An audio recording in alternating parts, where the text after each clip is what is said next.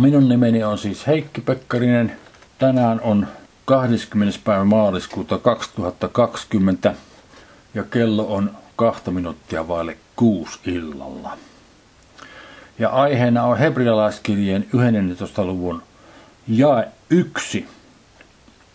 Mutta ennen kuin mä aloitan, mä haluan rukoilla tässä. Isä Jumala, kiitos siitä, että meillä on etuoikeus kokoontua Skypeilla tällä tavalla näissäkin olosuhteissa vapaasti sun sanas ääressä.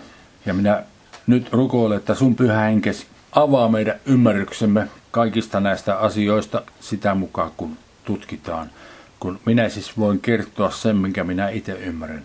Mutta pyhä henki avaa sen ymmärryksen kaikille muillekin tästä asiasta nyt, kun tätä mietimme ja tutkimme.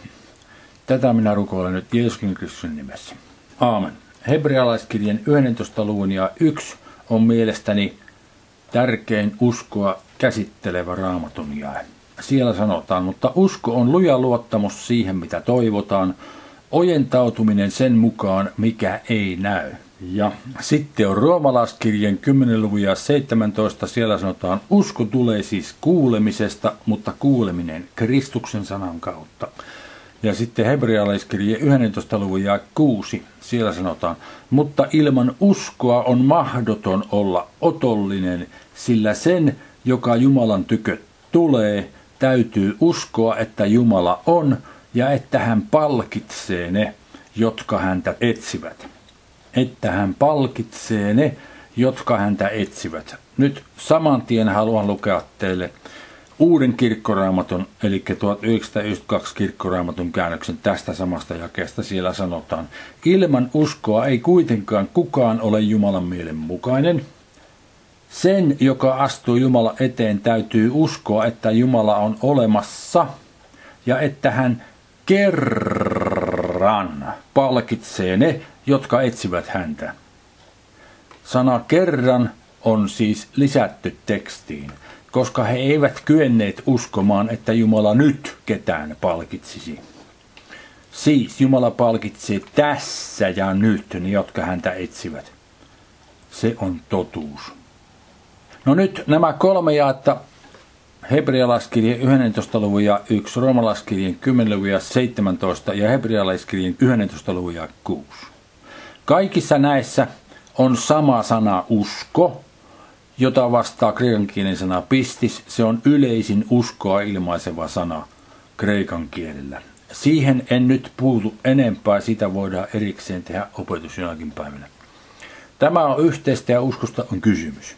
Niin nyt, kun olen mieltynyt matematiikkaan, niin mä teen tämmöisen yhtälön, eli hebrealaiskirje 11. luvun ja 1 plus roomalaiskirjen 10 luvun ja 17 plus hebrealaiskirje 11 luvun ja 6 on yhtä kuin miellyttääksemme Jumalaa, meidän on vastaan otettava ilmestystä Herraltamme Jeesukselta, Kristukselta ja uskottava se. Siis kun roomalaiskirjen 10. luvussa sanotaan, usko tulee siis kuulemisesta, mutta kuuleminen Kristuksen sanan kautta – niin ei ole pelkästään niistä Kristuksen sanoista kysymys, jotka on punaisella painottu joihinkin raamattuihin evankeliumeissa ja missä hän puhuu ilmestyskirjan puolella ja niin edelleen. Vaan kaikesta siitä puheesta, mitä Kristus puhuu meille joka päivä.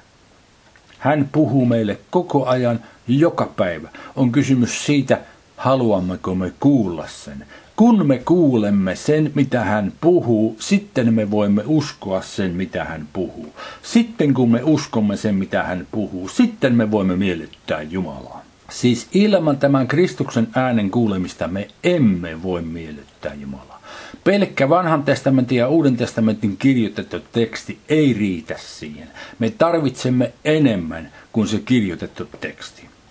Se kirjoitettu tekstikin on kyllä Jumalan puhetta ja se on äärimmäisen tärkeää. Ilmaista tekstiä me emme pystyisi tekemään mitään. Esimerkiksi näitä asioita minä en pystyisi teille näyttämään, jos ei sitä kirjoitettua tekstiä olisi. Mutta sen kirjoitetun tekstin lisäksi me tarvitsemme sitä juuri nyt puhuttua Jumalan puhetta, joka tulee meille Jeesuksen Kristuksen meidän Herramme kautta. Tästä on kysymys. Tässä on nyt perusta. No nyt kun jatkamme tätä hebrealaiskirjeen 11. luvun jakeen 1 tutkimista, niin seuraavana on sanat luja luottamus. Usko on luja luottamus siihen, mitä toivotaan, ojentautuminen sen mukaan, mikä ei näy. Luja luottamus. Luja luottamus tulee kreikan kielen sanasta hypostaa. Siis sitä on käytetty viisi kertaa Uudessa testamentissa. Ja se on yhdistelmä etuliitteestä hypo, joka tarkoittaa alla, ja histeemi, joka tarkoittaa seisoa. Sen merkitys on perustus, olemus, luottamus, varmuus. Ton yhdyssanan merkitys on siis perustus, olemus, luottamus, varmuus. Ja novumissa tätä kuvaillaan näin. Substantiivi hypostaasis voi kuvata jonkin perustaa, vedenalaista pohjaa, josta on mahdollista saada jalansia, taloudellista perustaa, aarretta, elämän lähtökohtaa, omaisuuden tai maa-alueen arvoa, vieläpä jonkun alkulähdettä. Siis, se kuvaa itsestä hyvin kuvannollisesti, mitä se tarkoittaa. Se on jotakin sellaista, johonka voidaan perustaa, jonka päälle voidaan rakentaa, joka on pohja, joka tukee, joka kannattaa sen päällä olevia asioita. Siis usko on tällainen. Sitten tämä sama sana Hebrealaiskirjan 3. 12 alkaen esiintyy jakessa 14. Lähdetään jakesta 12. Katsokaa veljet, ettei vain kenelläkään teistä ole paha epäuskoinen sydän niin, että hän luopuu elävästä Jumalasta, vaan kehoittakaa toisianne joka päivä niin kauan kuin sanotaan, tänä päivänä, ettei teistä kukaan synnin pettämänä paatuisi. Sillä me olemme tulleet osallisiksi Kristuksesta, kunhan vain pysymme luottamuksessa, joka meillä alussa oli vahvoina loppuun asti. Kun sanotaan tänä päivänä, jos te kuulette hänen äänensä, älkää paaduttako sydämiänne niin kuin teitte katkeroituksessa. Siis jakessa 14, sillä me olemme tulleet osallisiksi Kristuksesta.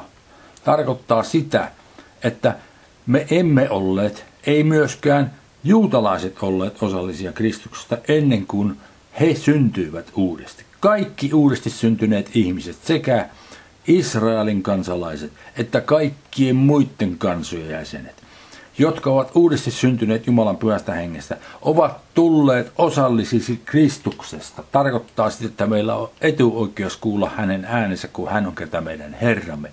Ja hän kertoo meille, mitä meidän tarvitsee tehdä. Ei suinkaan kirkkoherra tai piispa tai paavi, vaan Kristus kertoo meille, mitä meidän täytyy tehdä. Siis olemme tulleet osallisiksi Kristuksesta, kunhan vain pysymme luottamuksessa, joka meillä alussa oli. Siis heillä oli luottamus alussa. Me olemme nyt semmoisessa tilanteessa, että me haemme sitä luottamusta juuri nyt.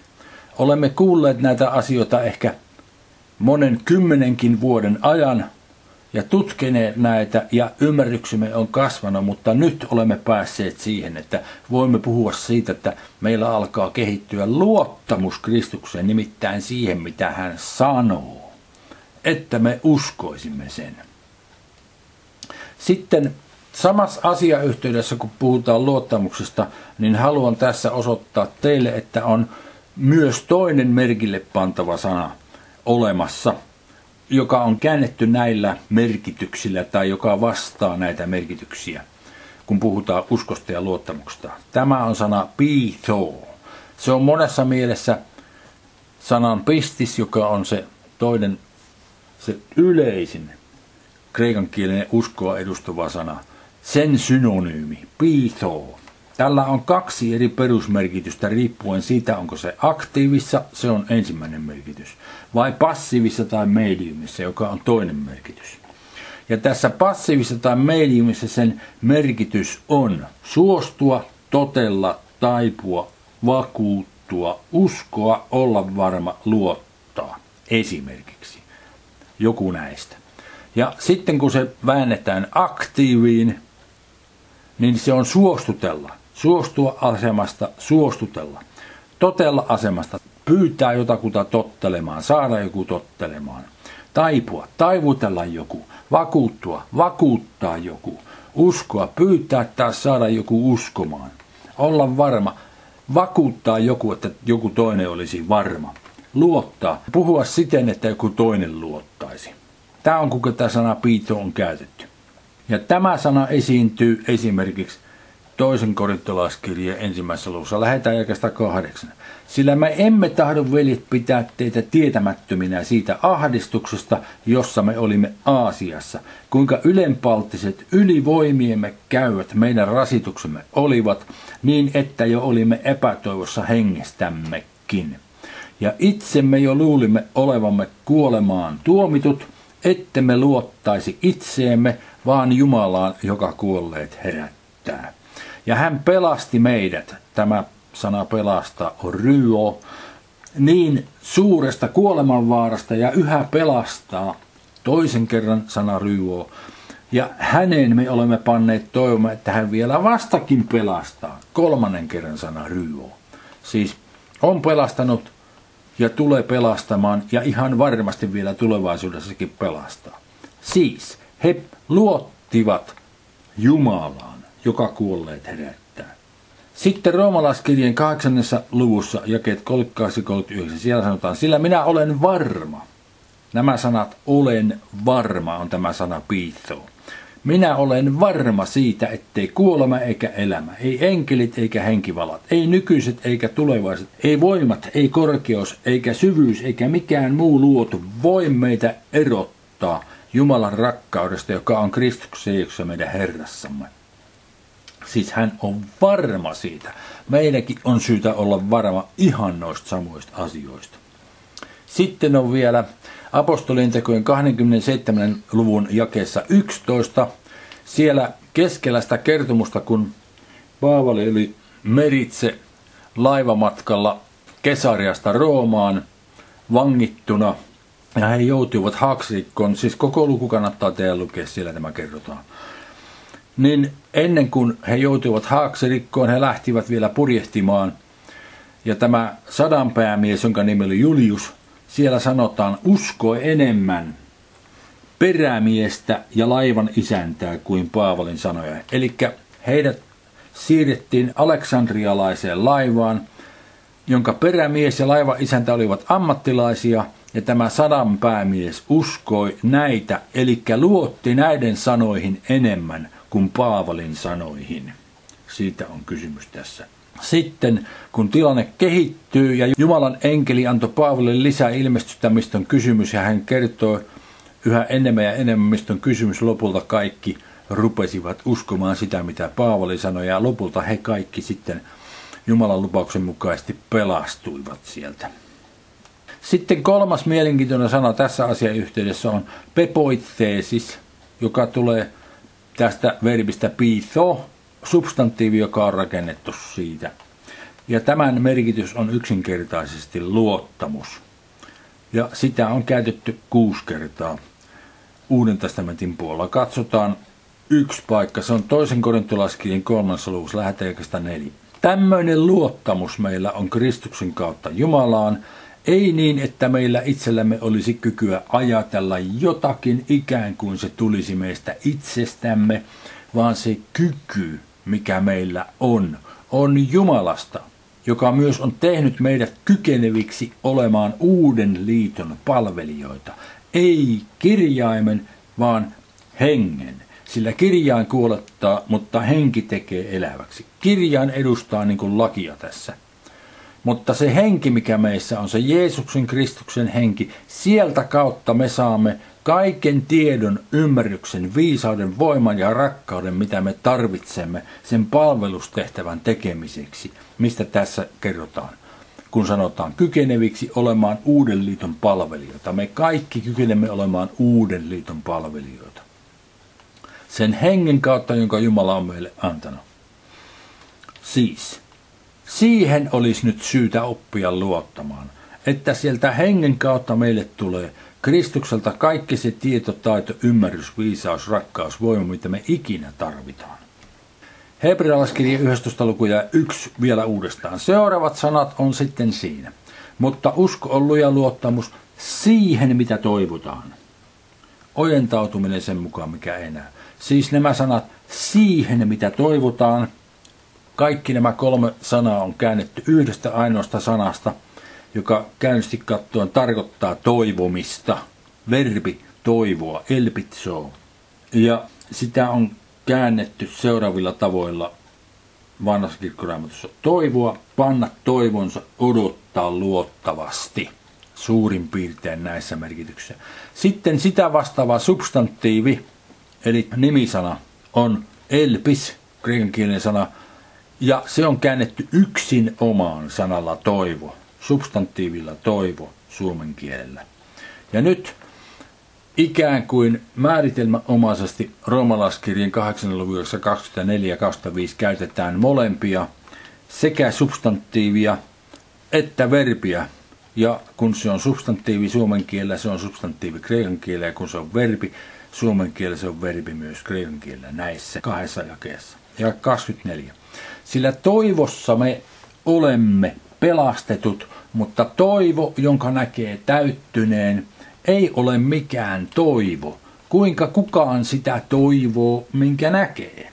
Mutta jos toivomme, mitä emme näe, niin me odotamme sitä kärsivällisyydellä. Nyt sanalla toivo esimerkiksi kreikan kielellä, alkukielellä, alkuperäisellä profanin kreikan kielellä, sen merkitys on varsin negatiivinen, johtuen siitä, että heidän uskontojensa ja heidän mytologiansa mukaan ei ollut semmoista Jumalaa, jolta olisi jotakin hyvää odotettavissa. Tässä suhteessa vanhan testamentin juutalaisten Jumala ja uuden testamentin kristittyjen Jumala on poikkeuksellinen.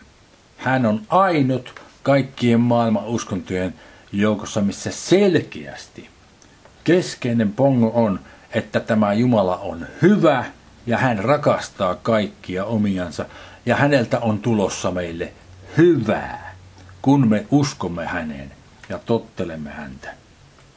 No katsotaan nyt kuinka tämä sana toivo, toivoa on käytetty Uudessa testamentissa. Katsotaan Tiituksen ensimmäisen luvun jakeesta 1 ja 2. Siellä sanotaan. Paavali Jumalan palvelija ja Jeesuksen Kristuksen apostoli, Jumalan valittujen uskoa ja sen totuuden tuntemista varten, joka on jumalisuuden mukainen.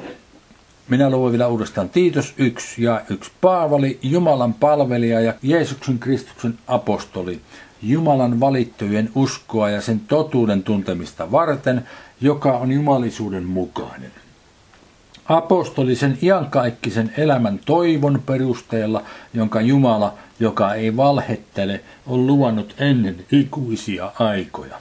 Iankaikkisen elämän toivon perusteella. Ja nyt tässä asiayhteydessä, kun käytetään sanaa toivo, se on yksi kaikkein keskeisimmistä tämän sanan merkityksistä Uudessa testamentissa. Sitten on mielenkiintoista panna merkille, kuinka tässä sanotaan, jonka Jumala, joka ei valhettele, siis Jumala, joka ei valehtele, on luvannut ennen ikuisia aikoja. Hän aikojen alussa on luvannut tämän toivon meille. Kun hän näki, että ihmiset lankesivat, hän teki suunnitelmaa, lähetti oman poikansa. Ja silloin hänen suunnitelmaansa syntyi tämä toivo.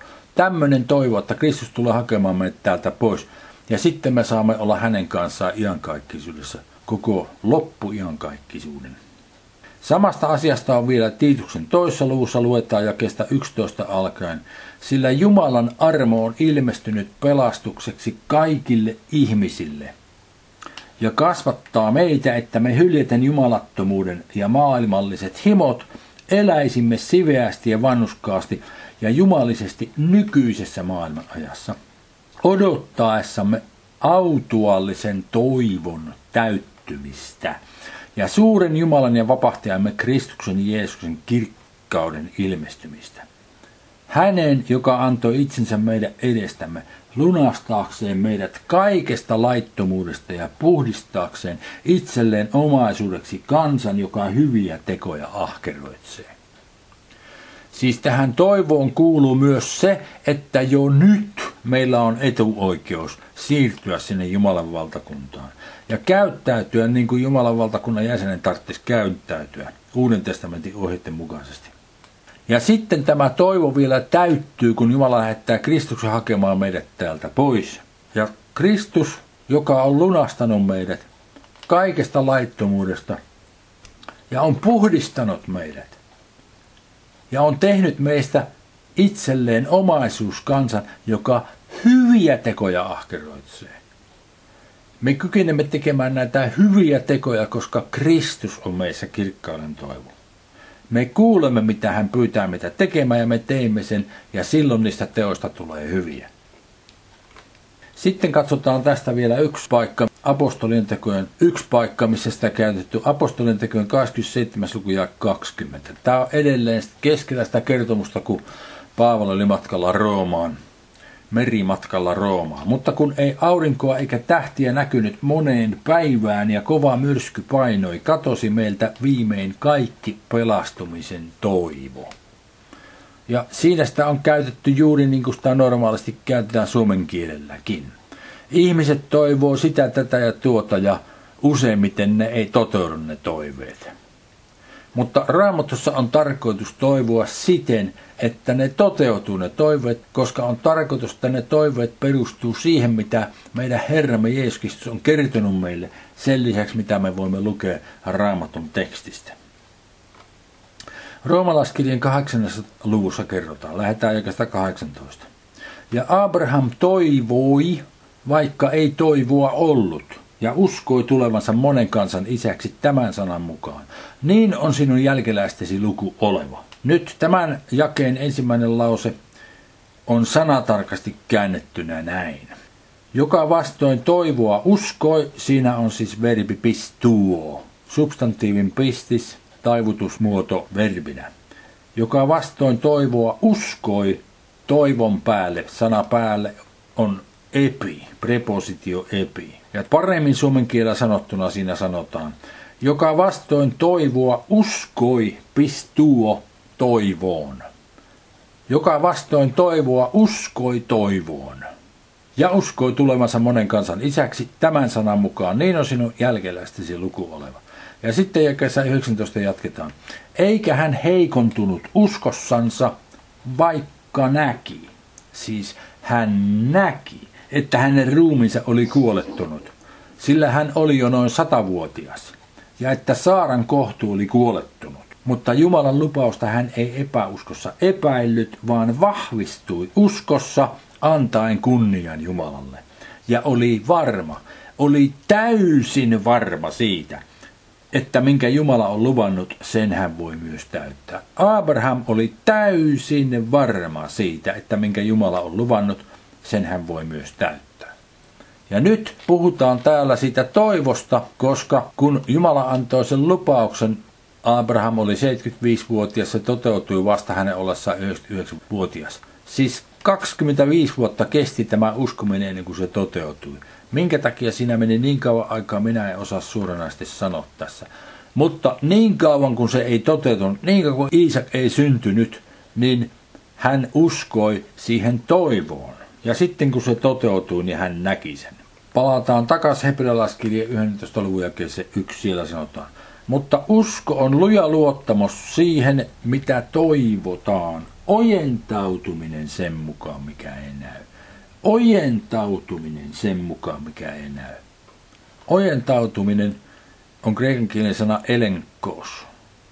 Novumissa annetaan sille merkityksiä todistus, vakaumus, varmuus ja nuhde, mutta sitä käytetään yhteensä kaksi kertaa tässä hebrealaiskirjeen paikassa ja toisen Timoteoksen kolmannen jakessa 16. Siellä sanotaan, jokainen kirjoitus, joka on syntynyt Jumalan hengen vaikutuksesta, on myös hyödyllinen opetukseksi, nuhteeksi, ojennukseksi, kasvatukseksi vanhuskaudessa. Tässä se on sana nuhteeksi. Siis toi substantiivi elenkos, se esiintyy vain kaksi kertaa. Hebrealaiskirjan 11. luvun 1 ja toisen Timoteoksen 3. 16. No, Sitten on vastaava verbi olemassa, toi nuhdella verbi suomen kielellä. Kreikan verbi elenko. Sitä on käytetty 17 kertaa. Ja sille on annettu merkityksiä novumissa osoittaa syylliseksi paljasta nuhdella kumota. Osoittaa syylliseksi tai paljastaa. Tai nuhdella. Monta kertaa on käytetty nuhdella. Katsotaan muutama paikka. Matteus 18.15. Mutta jos velisi rikkoo sinua vastaan, niin mene ja nuhtele häntä kahden kesken. Jos hän sinua kuulee, niin olet voittanut velisi.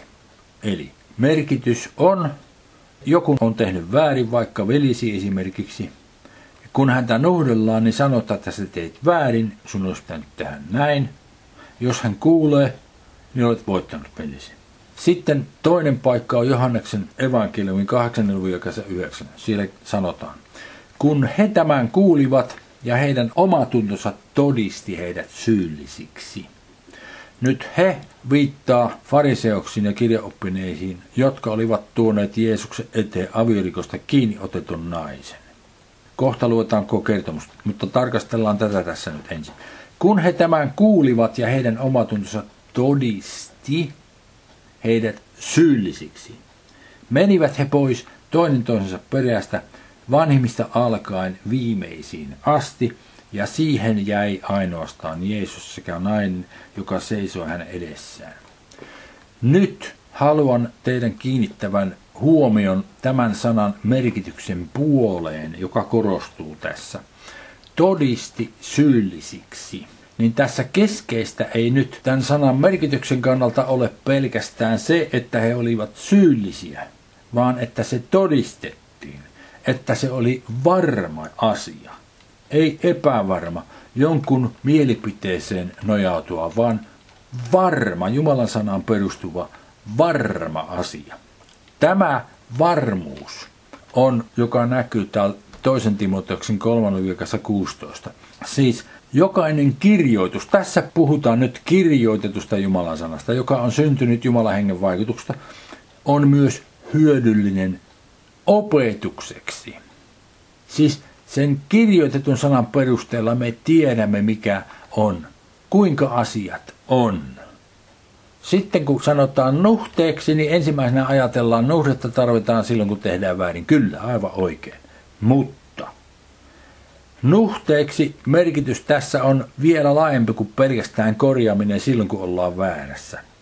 Se on ylipäätänsä tietoa siitä, mitä kandee tehdä ja kuinka kandee asioita tehdä luotettavaa tietoa siitä. Ja sitten tuo sana ojennukseksi, se on myös mielenkiintoista. Tämä en nyt tässä yhteydessä perusteellisesti tutkinut. Sitäkin on käytetty vain yhden kerran. Niin mitä mä korostan tässä on nyt, että sen lisäksi, että nuhde ja ojennus on tarpeellista silloin, kun tehdään väärin, niin paikkansa pitävä Jumalan sana on tarpeellinen, vaikka tehtäisikin oikein koko ajan. Sen takia me saamme Jumalta jatkuvasti ohjeita tehdä asioita. Aloitetaan jostakin ja sitten se lisääntyy. Sitä mukaan kun me teemme sitä, tulee lisää. Ja tämä on, joka kuuluu tämän sanan nuhteeksi merkitykseen myös. Se ei ole pelkästään sitä, että nuhdellaan silloin, kun tehdään väärin, vaan annetaan ohjeita sitä mukaan, kun tarvitaan niitä. Okei, Johannes 8.9.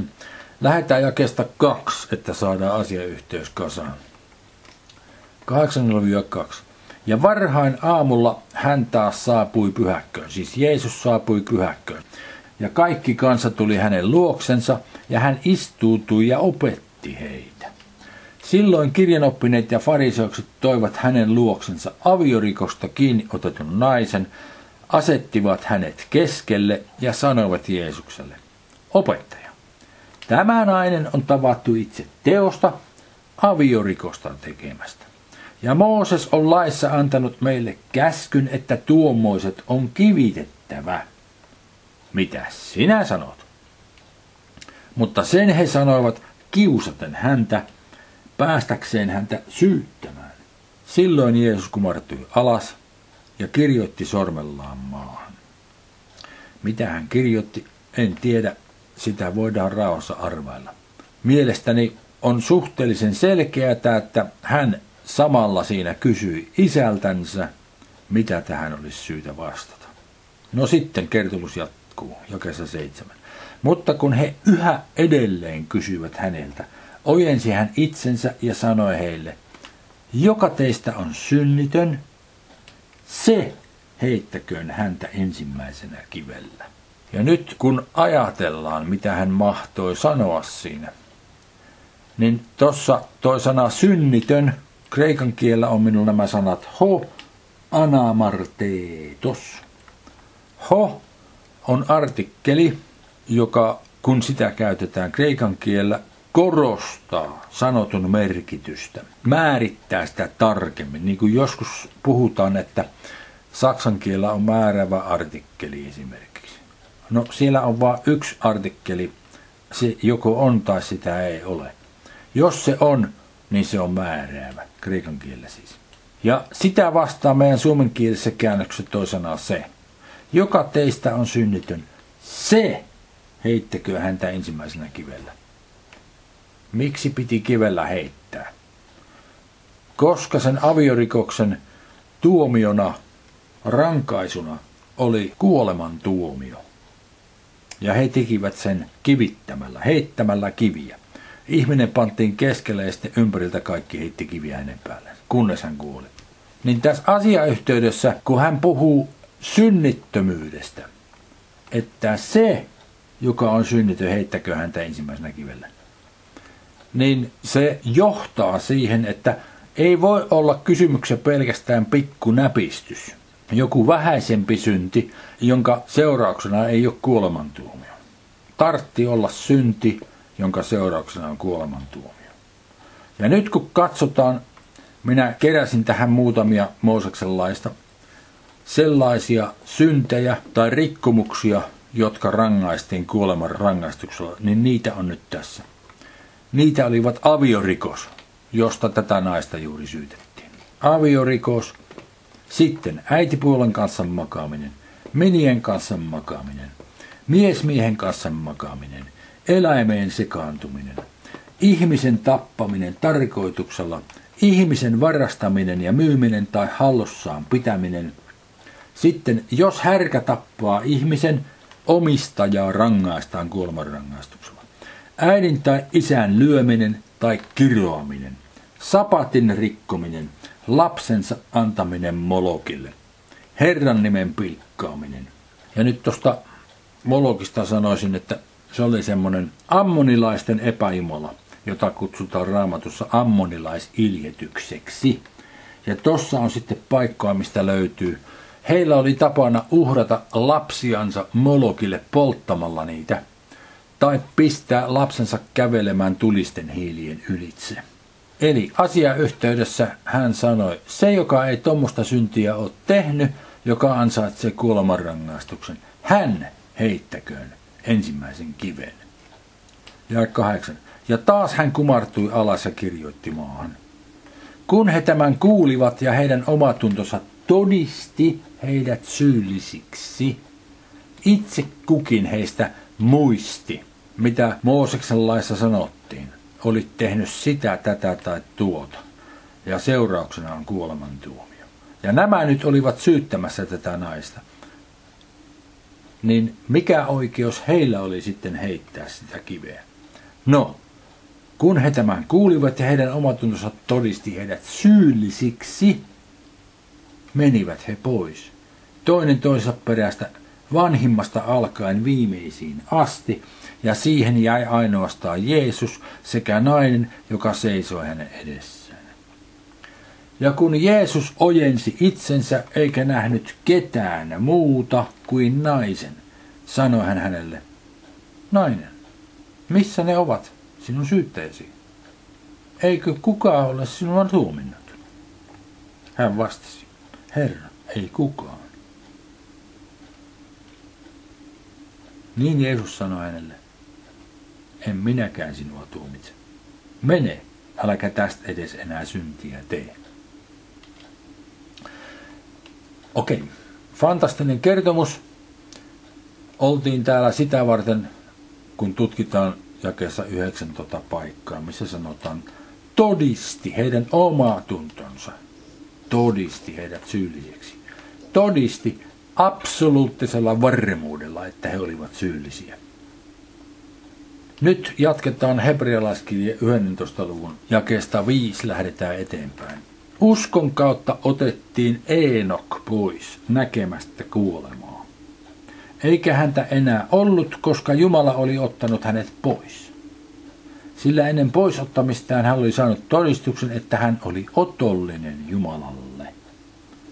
Siis, Eenok oli otollinen Jumalalle, joka tarkoittaa käytännössä katsoen sitä, että hän miellytti Jumalaa.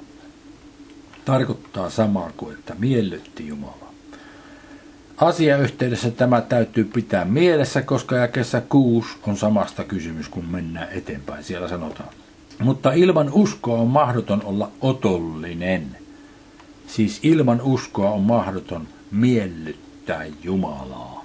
Sillä sen, joka Jumalan tykö tulee, täytyy uskoa, että Jumala on ja että hän palkitsee myös nyt, sekä nyt että tulevaisuudessa ne, jotka häntä etsivät. Sitten jakessa seitsemän kerrotaan. Uskon kautta rakensi Noa saatuan ilmoituksen siitä, mikä ei vielä näkynyt. Pyhässä pelossa arkin perhekuntansa pelastukseksi. Siis hän rakensi arkin perhekuntansa pelastukseksi. Ja uskonsa kautta hän tuomitsi maailman ja hänestä tuli sen vanhuskauden perillinen, joka uskosta tulee. No nyt siellä hebrealaiskirje 11. luvun yksi lopussa sanotaan, Orientautuminen sen mukaan, mikä ei näy. Vuosikausia tätä jaetta tutkiessa me olemme aina ajatelleet, että se mikä ei näy viittaa Jumalan lupauksia. Se on pikkusen ristiriitassa, kun ne on luettavissa, eli ne näkyy. Niin mistä nyt on kysymys, kun siellä sanotaan, että se ei näy? No sitä valaisevat nämä esimerkit. Esimerkiksi tässä jakeessa seitsemän kerrotaan. Uskon kautta rakensi Noa saattuaan ilmoituksen siitä mikä ei vielä näkynyt. Siis hän sai ilmoituksen Jumalalta ilmestyksen kautta siitä, mikä ei vielä näkynyt. No mikä ei näkynyt vielä? Se sade ei näkynyt. Ei ollut satanut pisaraakaan vettä koskaan sitä ennen. Jumala sanoi Noalle, tulee sade, ja se on rankka sade. Siis semmonen sade, että kaikki mikä elää ja hengittää hukkuu. Sen takia nyt kandei sun rakentaa tämä arkki, että sä voit kerätä sinne niitä eläimiä, jotka mä haluan, ja oman perhekuntasi ja pelastaa heidät tältä vedenpaisumukselta. Se sade ei näkynyt. No vastaavasti samassa luvussa on esimerkkejä. Siellä kerrotaan Mooseksesta, kuinka Mooseksen johdolla Israelin kansa käveli punaisen meren yli.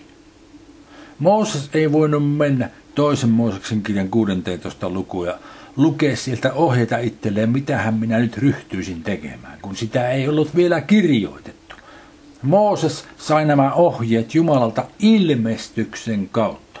Samalla tavalla kuin Noa sai nämä ohjeet Jumalalta ilmestyksen kautta. Hän sai siis ilmoituksen, että tulee satamaan vettä ja paljon. Sen lisäksi hän sai ilmoituksen Jumalta rakentaa arkki ja kaikki ne ohjeet, miten se arkki rakennetaan. No tästä on ollut hänelle hyötyä. Kuvitelkaa sitä tilannetta. Mies alkaa rakentaa kuivalle maalle arkkia, puista, laivaa, isoa laivaa, puista, suurella vaivalla perheensä kanssa. Kaikki ympärillä olevat ihmiset tulee kattoon, mitä ihmettä sä teet? No mä sanon, mä rakennan tässä arkkia. Ja sitten minkä takia? No kun tulee sade ja me kaikki hukutaan muuten. Kukaan muu ei uskonut sitä. Noa uskoi. Ja toimi sen mukaisesti. Toimiessaan sen mukaisesti hän kaiken aikaa sai ohjeita Jumalalta. Mitenkä se arkki rakennetaan. Ja sitten kun se oli valmis, mitenkä ne eläimet sinne lastataan ja ruokaa ja, ja itsensä. Ja sitten kun tuli sade, niin sitten ne pelastuivat sen arkin kautta. Siis se, että se Kristuksen sana on se puhuttu sana, jonka me kuulemme tässä ja nyt, on keskeistä. Vanhan testamentin aikaa heidän oli kuunneltava Jumalan puhetta, Jeesuksen itsensä oli kuunneltava Jumalan puhetta. Nyt Jumala on järjestänyt sillä tavalla, että meillä on Herramme Jeesus Kristus, jonka puhetta me kuuntelemme. Ja kun me sen kuulemme, me tiedämme mistä on kysymys, ja kun me sen mukaan toimimme, niin se Jeesuksen Kristuksen hänelle Jumalan antama voima on meidän kanssamme kaikissa niissä asioissa, mitä me teemme. No, minä kyselin taas tänä aamuna Herralta ohjeita. Ja niihin kuuluu tämä koronavirustilanne myös. Tässä on nyt seuraavana keskusteluni hänen kanssaan. Minä kysyin, Herrani, mitä reima-sanaa sinä annat minulle tätä päivää varten? Hän vastasi, Heikki, valmista opetuksesi. Käy läpi ja karsi pois ne paikat, mitä näytän. Tee siitä sellainen rauhallinen noin yhden tunnin mittainen opetus. Kun puhut vielä kielillä sen puolesta, inspiroin sinua kuvailemaan asiat minun tahtoni mukaan. Sitten se on hyvä. Sitten kysyin taas koronavirusta koskien. Hän vastasi.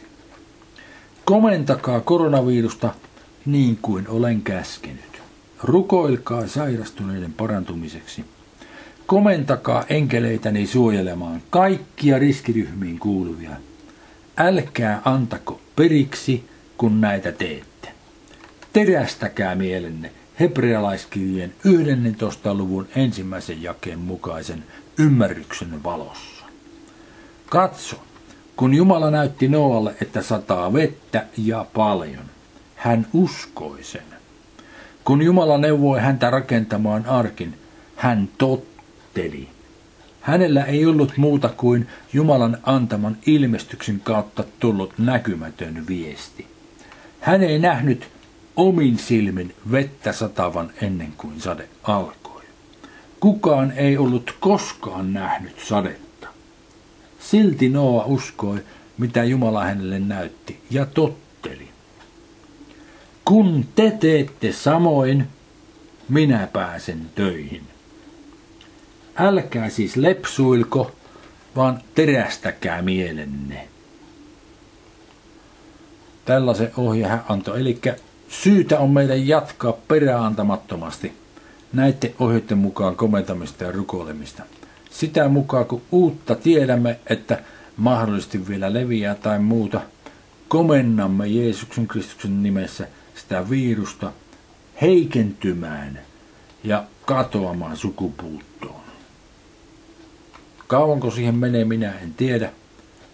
Mutta kun Jumala on töissä ja Jeesus Kristus on töissä, niin se toteutuu. Ja absoluuttisen varmasti toteutuu. Jos me teemme, jos ja kun me teemme niin kuin hän pyysi meitä tekemään. Nyt lopuksi vielä luen tästä hebrealaiskirjan 11. luvun jake 1 niin kuin se on Novumissa. Siellä sanotaan, ja usko on toivottujen varmuus ei näkyvien asioiden todistus. Siis, ja usko on toivottujen varmuus, ei näkyvien asioiden todistus.